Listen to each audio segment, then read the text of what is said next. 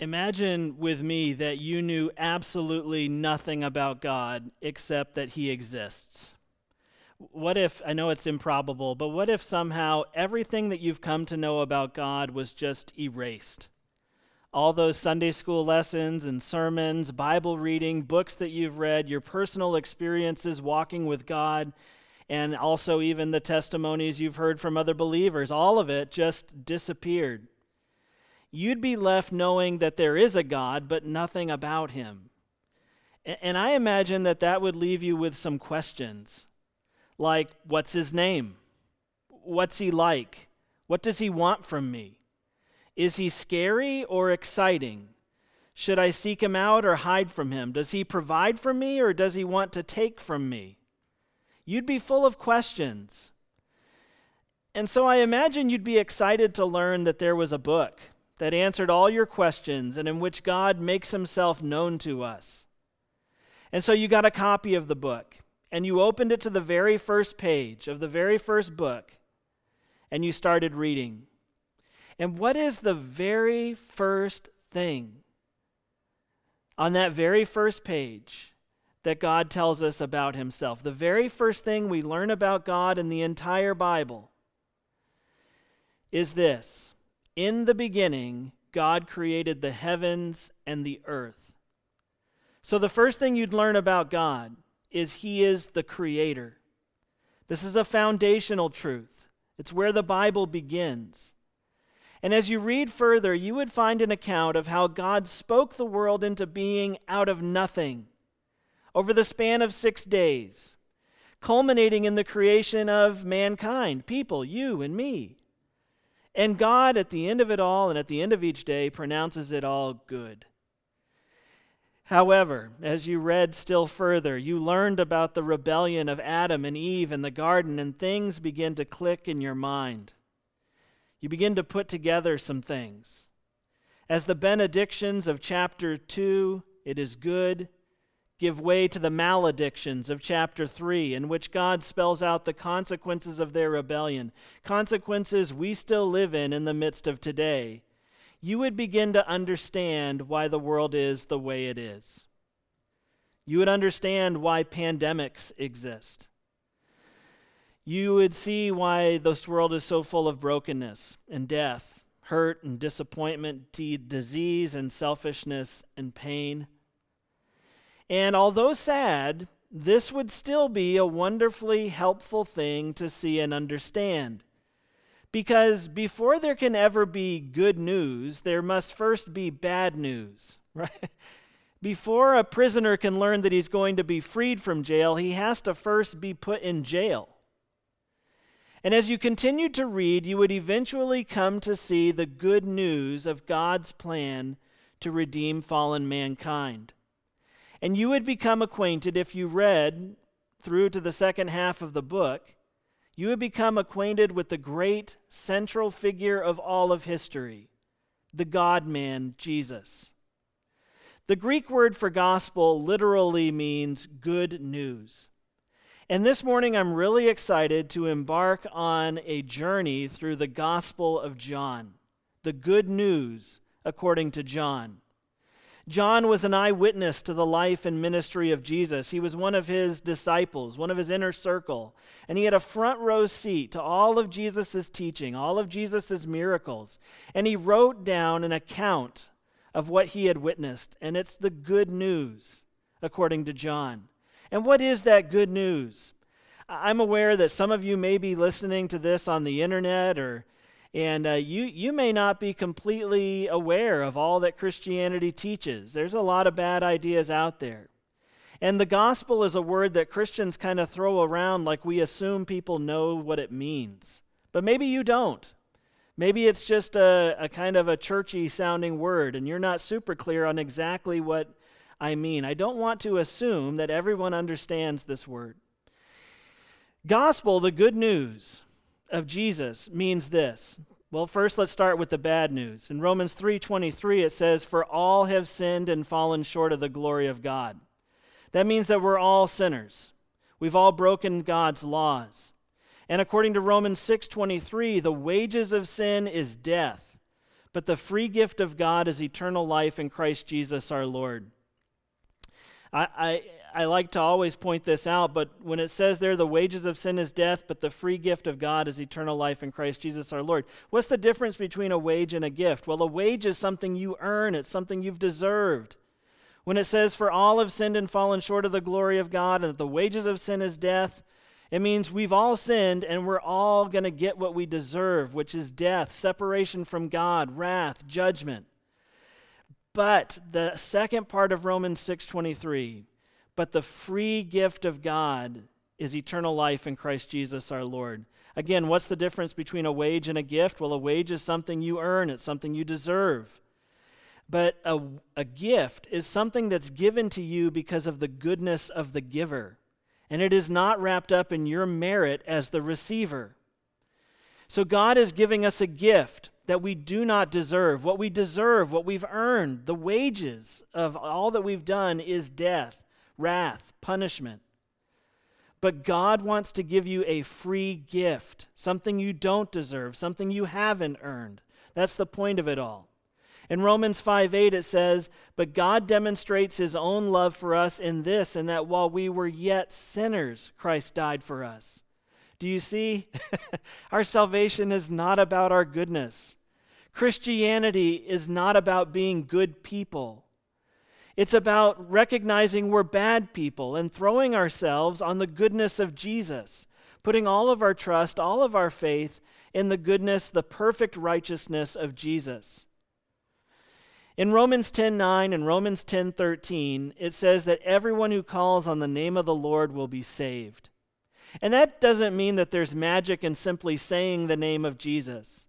What it means is that you call out to him believing who he is, believing in the significance of what he's done on your behalf. And that when you do that, when you call on the name of the Lord, you will be saved. Not saved because you're good or because you're wise or because you've done anything deserving of salvation. You will be saved because it's a gift and you have put your trust in Jesus alone for salvation. That's the good news. That's the gospel. If Jesus had simply made it possible for us now to work towards salvation, that wouldn't be good news. That would be the old news. That would be the same structure that every other religion on the face of the earth has. The one thing that separates Christianity, the good news, from all those other belief systems, is that our faith rests on what God has done, not on what we have done to earn anything from God. In Romans 5 1, it says, Therefore, since we have been justified by faith, we have peace with God through our Lord Jesus Christ. You see, we're justified by faith, not because of our goodness. In Romans 4 4 through 5, it says this now, to the one who works, his wages are not counted as a gift, but as his due. You'll get what you deserve. And to the one who does not work, but believes in him who justifies the ungodly, his faith is counted as righteousness. You see, what saves a person is not our good works. None of us are saved by our works. I think most people just sort of uh, on the street believe that if you're a good person, you will be saved. My, my belief is that as I've lived here in Aroostook County now for a couple years, is that the people of Aroostook County are some of the best people I've ever known. There's just a naturally friendly culture up here. People are hardworking, they're honest, they're good neighbors. The problem with most of us here in Aroostook County is not our badness, it's our goodness that is not good enough. And I really do believe this is an important message for people to hear and understand and believe that the gospel, the good news, is not that you can work your way out of your sin debt, but that it's already been paid by Jesus. And to the one who does not work, but believes in him who justifies the ungodly, the one who just trusts in what Jesus has done, his faith is counted as righteousness. And for that person, according to Romans 8 1, there is therefore now no condemnation for those who are in Christ Jesus. And if we continue on in Romans 8 38 through 39, For I am sure that neither death nor life, neither angels nor rulers, nor things present nor things to come, nor powers, nor height nor depth, nor anything else in all creation will be able to separate us from the love of God in Christ Jesus our Lord. The wonderful thing is that what God has given to us, this free gift, He will not now yank away from us. he gave it to you knowing who you were. While you were yet sinners, Christ died for you. And anybody who has, by faith, accepted the free gift of salvation in Jesus Christ, you begin a new adventure. You, you begin following him. And, and, and it's going to be full of failures and missteps, but along the way, you'll have grace, forgiveness. There is nothing that can separate you from the love of God that is in Christ Jesus our Lord. This is the good news of the gospel. Maybe you've never heard it before. Maybe you've never understood it before. Maybe you've been walking around thinking that to be a Christian is to be a good person and to earn salvation by virtue of how good you are. And the thing that Christians cling to, that we believe with all of our might and main, is not that we're good, but that Jesus was perfect. And this is the basis of our hope.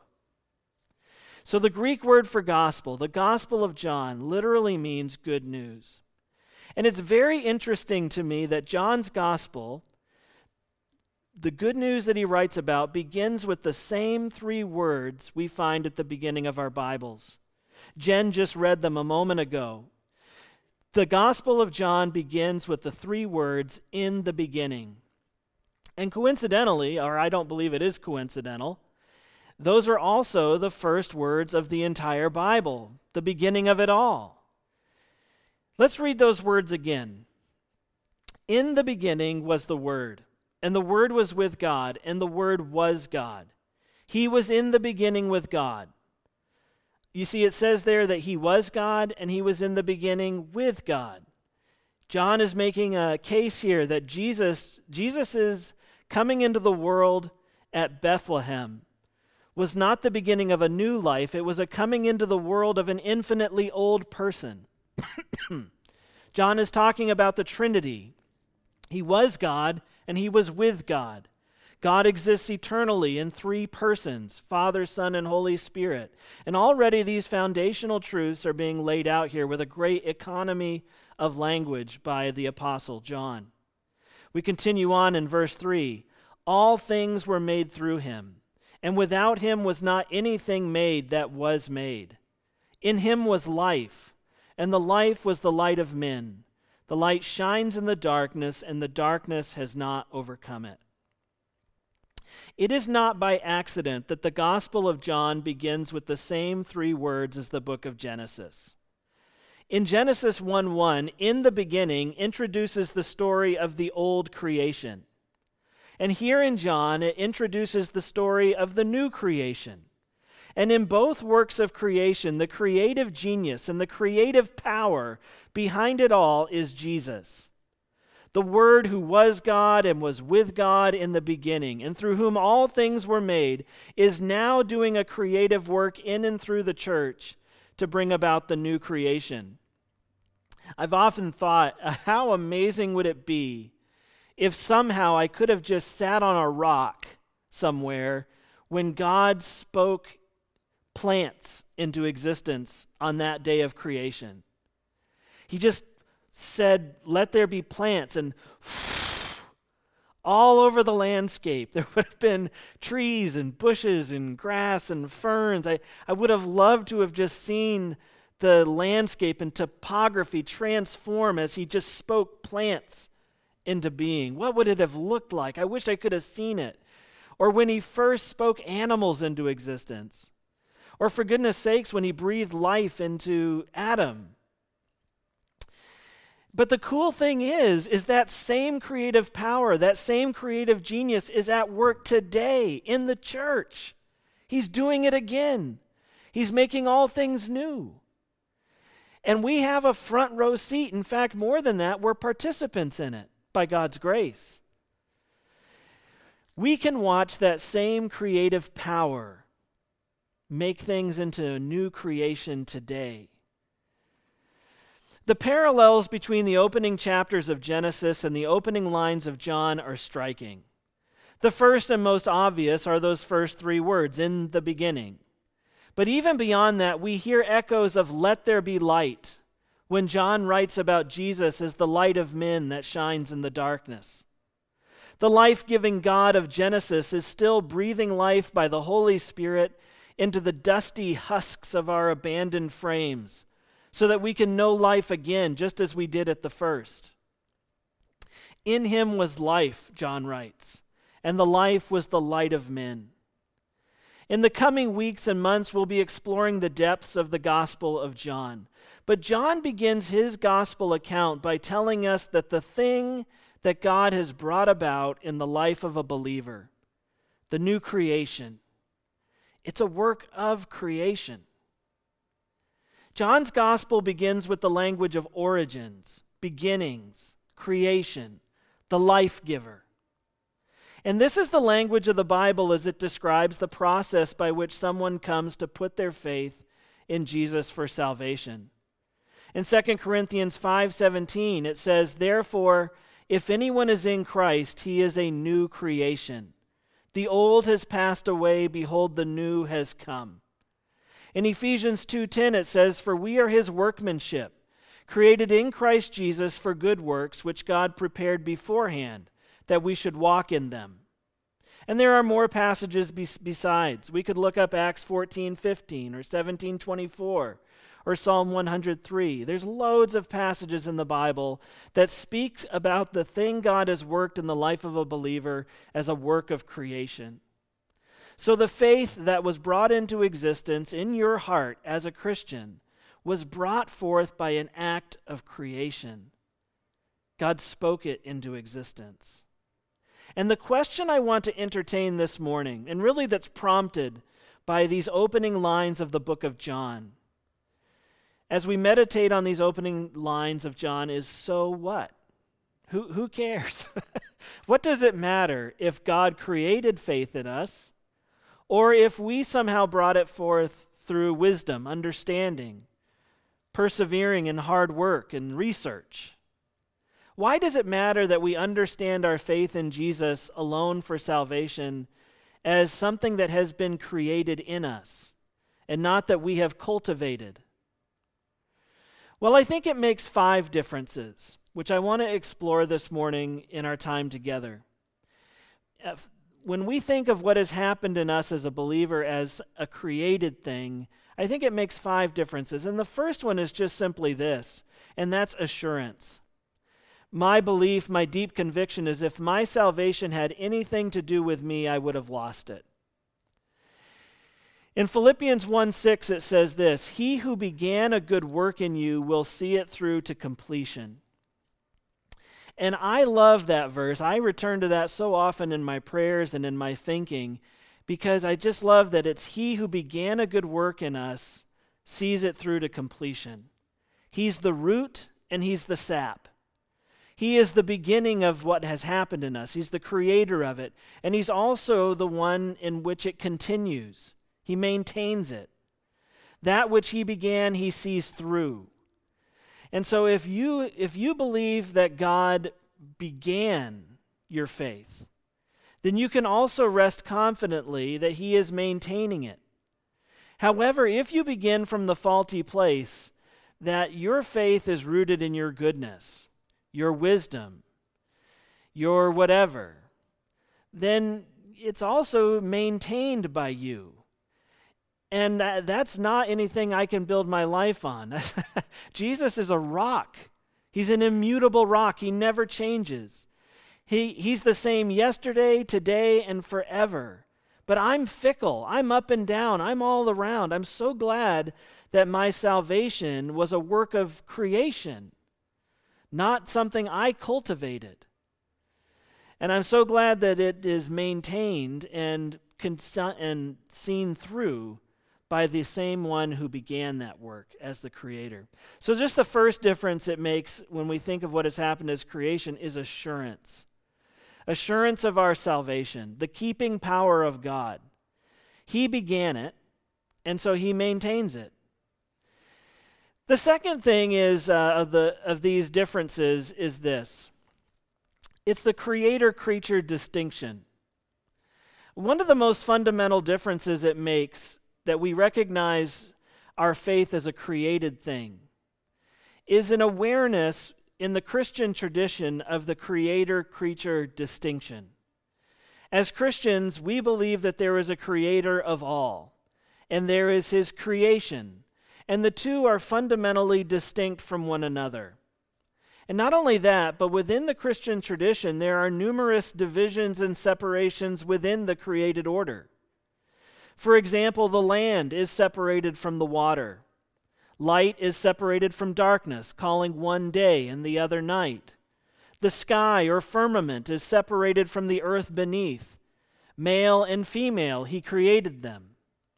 So, whereas Christianity tends to emphasize the order of creation, by pointing out what delineates one created thing from another, and ultimately by defining the created as separate and, dis- and distinct from the creator, there are many religious traditions and worldviews that reject this view.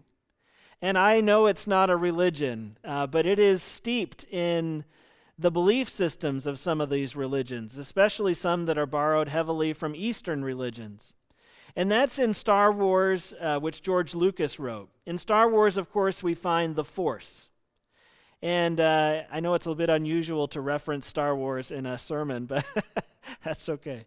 Uh, do you remember in, uh, I think it was in Return of the Jedi, when Yoda was explaining the Force to his young apprentice, Luke Skywalker? And I promised myself I was not going to do this in Yoda's voice, and I'm going to keep that promise. You're welcome, Internet. Uh, he told him that the force, quote, surrounds us and binds us. It's in the tree, it's in the rock, it's in the X Wing fighter, it's in the land. Essentially, what Yoda is saying and explaining, and that's spelled out explicitly throughout the Star Wars series, is that the Force is in everything and everything is the Force. All things are part of one interconnected whole. Another example from pop culture is the movie Avatar that just came out a few years ago. It similarly promotes a view that there is not a creator in his creation, there is the oneness of all things, sameness, with no clear lines drawn between God and us, or between one aspect of creation and another. Animals have the same value and moral weight as mankind. There is no clear divine being at all in the worldview of Avatar. Instead, creation and us and all things are part of the divine. There's a life force or a cosmic power or something fuzzy like that. This great feeling in the sky exists to link us together in an unending karmic chain of peace and positivity and oneness. And once again, this is a pretty obvious borrowing of ideas that we find in other world religions and even the New Age movement. However, over and against such notions, distinctions are foundationally important to Christian theology and a worldview that is biblical. Owen Strachan writes The amount of creation, the account of creation, shows us that it is not bad or evil to identify distinctions. Distinctions are what show the brilliance, the superintelligence, the overspilling glory of the created order. He continues The cosmos is not a soupy mass. It is created with form, shape, and clarity. It is all the more beautiful because of this reality. The order inherent in our world does not owe to an impressively ruthless process of evolution, but to the divine mind God ordered this world, God made it as He wanted it to be. God is the original maker, the creator, the aesthetic artist who put his own dazzling magnificence on display when he made all things. And when we think about the truth that who we are in Christ is owing to an act of creation, it has the effect of profoundly humbling us. What can we boast about? when, when the faith that has come to flourish in our hearts did not find its origins in our goodness or our wisdom or our laying hold of it, even. It was created there, it was given to us as a gift that we didn't deserve. What we have in Christ is not something that we brought into being, it was something that was created in us. We didn't even cooperate with God in the making of us into a new creation. This is the clear meaning of Ephesians 2 8 through 10. For by grace you have been saved through faith, and this is not your own doing. It is the gift of God, not a result of works, so that no one may boast. For we are his workmanship, created in Christ Jesus for good works, which God prepared beforehand that we should walk in them. There it says explicitly that you were created in Christ Jesus. And that this is not of your own doing, it is a gift of God. Again, a gift is something that's given because of the goodness of the giver. So, in acknowledging the creator creature distinction, the Christian humbly recognizes that the power by which they were made new came from a source external to them and could not have been found within. It also results in a humble acknowledgement that in being made new, a new creation, we have been separated and put into a different category that is distinct from those who remain under the old order that is under threat of judgment and wrath. In Psalm 103, it says, Know that the Lord, He is God.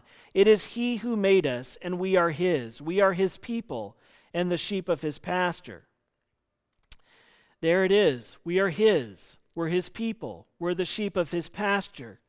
And by inference, that means that there are those who are not His, that are not His people, that are not the sheep of His pasture. And I do not say that in a celebratory way as though I delight in others being outside of the pasture of God. Not so. I think a right understanding of the separation of the church from the world should break our hearts for the lost. We were like them at one time. And were it not for grace, we still would be. This should result in making us zealous evangelists and missionaries. Just as we recognize the God given divisions within the created order the sky is separate from the sea, the birds from the fish, the man from the woman. We also see a separation in the new creation of the church being distinct and separate from the world. There is the church, there is the world, and we are headed towards two different destinations. All of this finds its foundation, its origins, its root in the knowledge of the creation the creator creature distinction. The Bible tells us plainly that when Jesus returns in Matthew 25, he will separate people as one might separate sheep from goats, to the left and to the right. There is a way that leads to life and a way that leads to death. In fact, in 2 Corinthians 5, immediately after describing a Christian as a new creation, Paul then goes on to say that we have been given the ministry of reconciliation. That is, in Christ, God was reconciling the world to himself, not counting their trespasses against them, and entrusting to us the message of reconciliation. Therefore, we are ambassadors for Christ, God making his appeal through us. We implore you, on behalf of Christ, be reconciled to God. This is the result of becoming a new creation. Not that we would look down on those who remain not new but that we would join with God in the ministry of reconciliation, that we would implore others on behalf of Christ be reconciled to God, be made new. In becoming a Christian, a new creation, we choose peace with God over peace with this world. We choose a future reward over an earthly reward. We choose a cross in this life in order to receive a crown in the next because we think that is better than chasing after crowns in this life only to find destruction at the end of it. Jim Elliot once said, He is no fool who gives what he cannot keep to gain what he cannot lose. We choose a better and an abiding possession over the cheap and temporary things of this world. We choose truth over lies. We choose life over death. We choose to trust God rather than to try to be our own God, our own Savior. We choose the Great Commission cause as the great cause of our lives. And all of these things set us apart and make us distinct from the surrounding culture. The next thing, I, the third mark I want us to see, the third difference it makes to think about what God has worked in us as a work of creation is to see that we what is being described is not a, an improved me, but a new me, a new you. Christianity is not about well, is not firstly about improving you. I think there is some, uh, when we talk about sanctification, and we'll get to there in a second, uh, there is a sense in which we do, by degrees, become more and more like Jesus over time. But when we talk about being a new creation, we are not talking about an improved version of your old self, but a new person. The verse that immediately precedes those two that I just read is Corinthians 2 Corinthians 5:17. It's one of the most famous verses in the New Testament. I've already quoted it once, but it says again, "Therefore if anyone is in Christ, he is a new creation. The old has passed away; behold the new has come." It doesn't say if anyone is in Christ, he is much improved. It says he's a new creation. The old is passed away, not the old is augmented. But behold, the new has come. When I was a little kid attending VBS at Fourth Presbyterian, just outside of Washington, D.C., uh, they illustrated this verse by pointing us to the way that, cater- that a caterpillar undergoes a met- metamorphosis in the cocoon and emerges as a butterfly. And I'm sure if you were a kid once in the church in a VBS program or Sunday school or children's church, or maybe if you've worked in children's ministry, you are undoubtedly familiar with this illustration. It's very popular in Christian uh, history. It certainly was helpful to me as a child to grasp something of the change that is worked by the Holy Spirit in making a person into a new creation. And certainly the idea of becoming a new creation does speak of transformation and metamorphosis. This is inner and outer change. There is a change in our affections that leads to a change in our behavior when we are made new.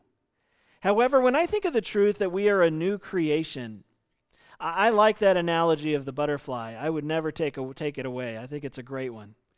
But I think the thing that I personally find most precious about this truth is that when God looks on us, he doesn't think of us as improving or even that we are better a little bit.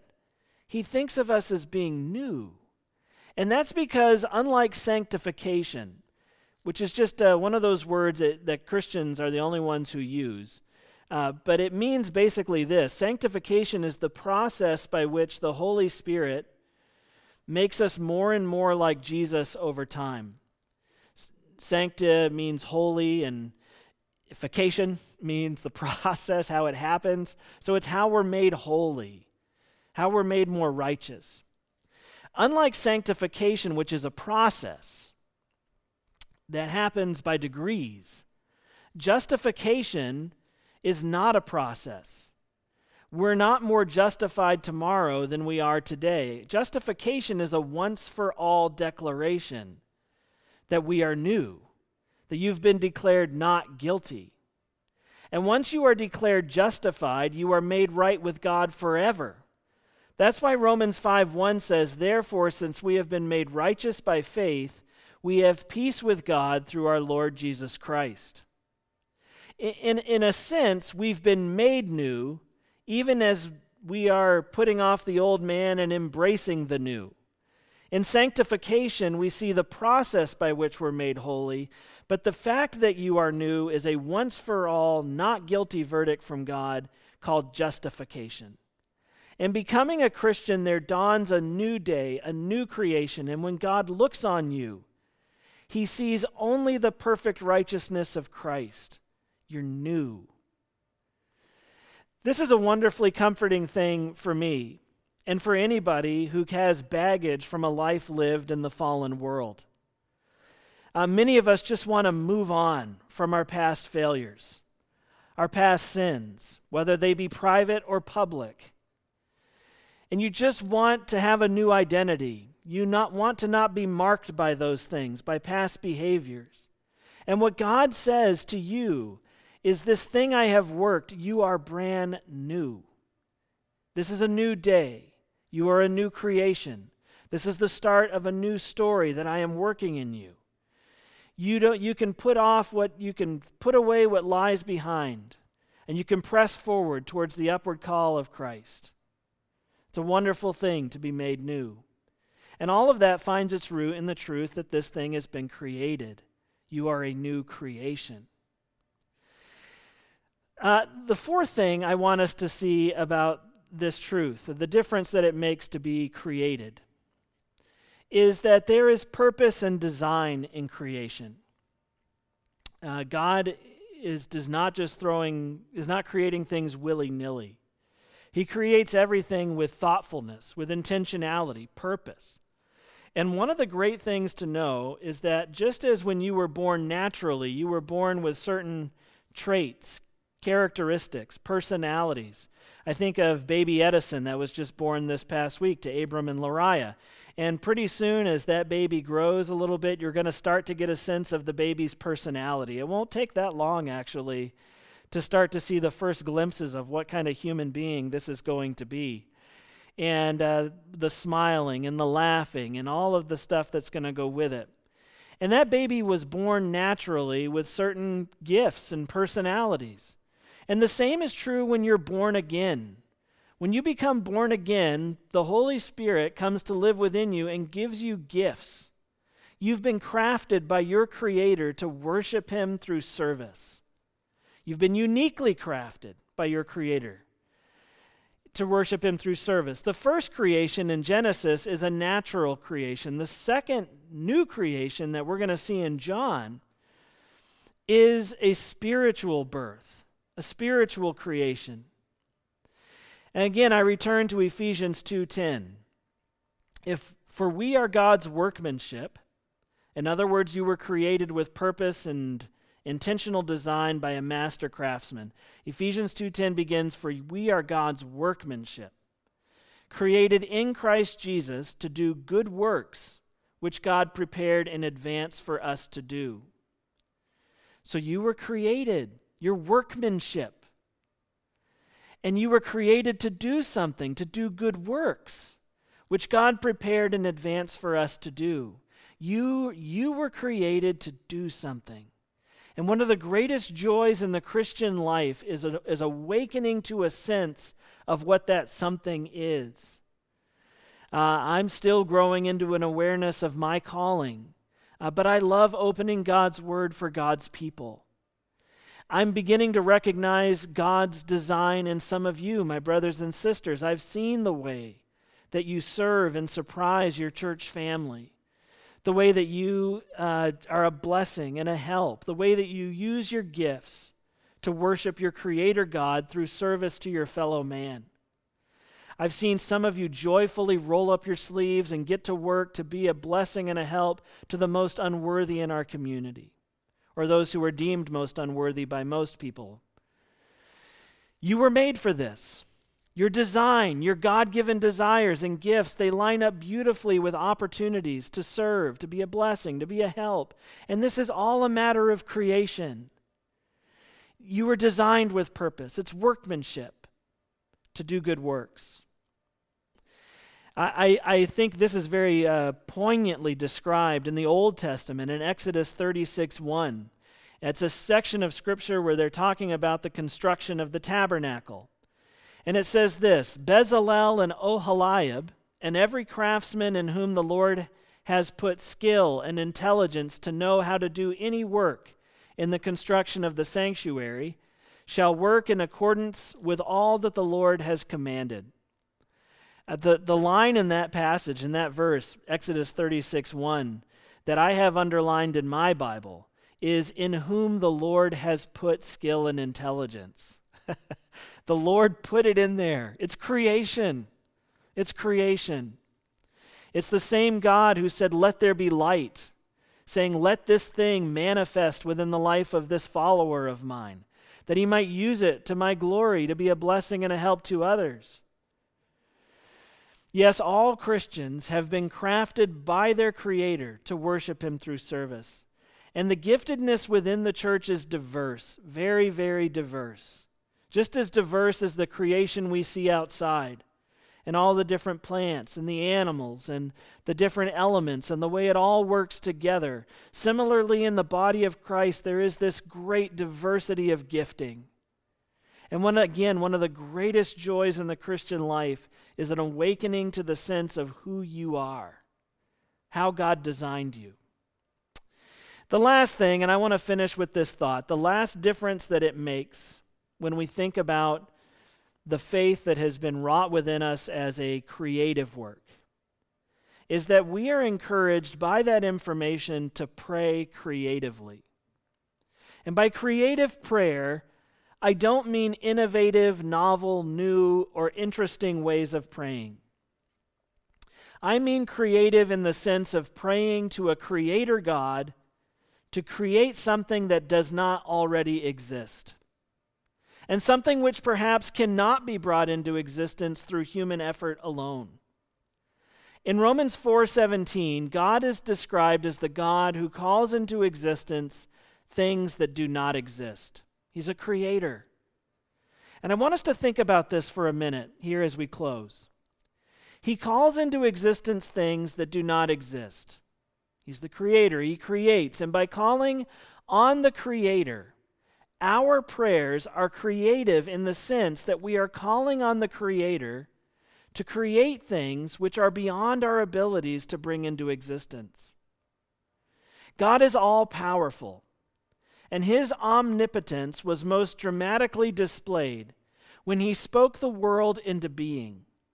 One moment, light galaxies, planets, the cosmos, and all that it contains. None of it existed. And then God simply willed them into existence by force of his will, by his word. He spoke and they appeared. That's creative power. And do you remember when we were studying in Ephesians 3 that prayer? Now to him who is able to do far more abundantly than all we ask or imagine according to the power that is at work within us. Wow. That's right. When we pray, we pray a, we call upon a creator to bring into existence things that don't yet exist. The prayer of faith calls out to a God who, yes, can mend what is broken. He can build up what has been ruined. He can heal what is strict, sick.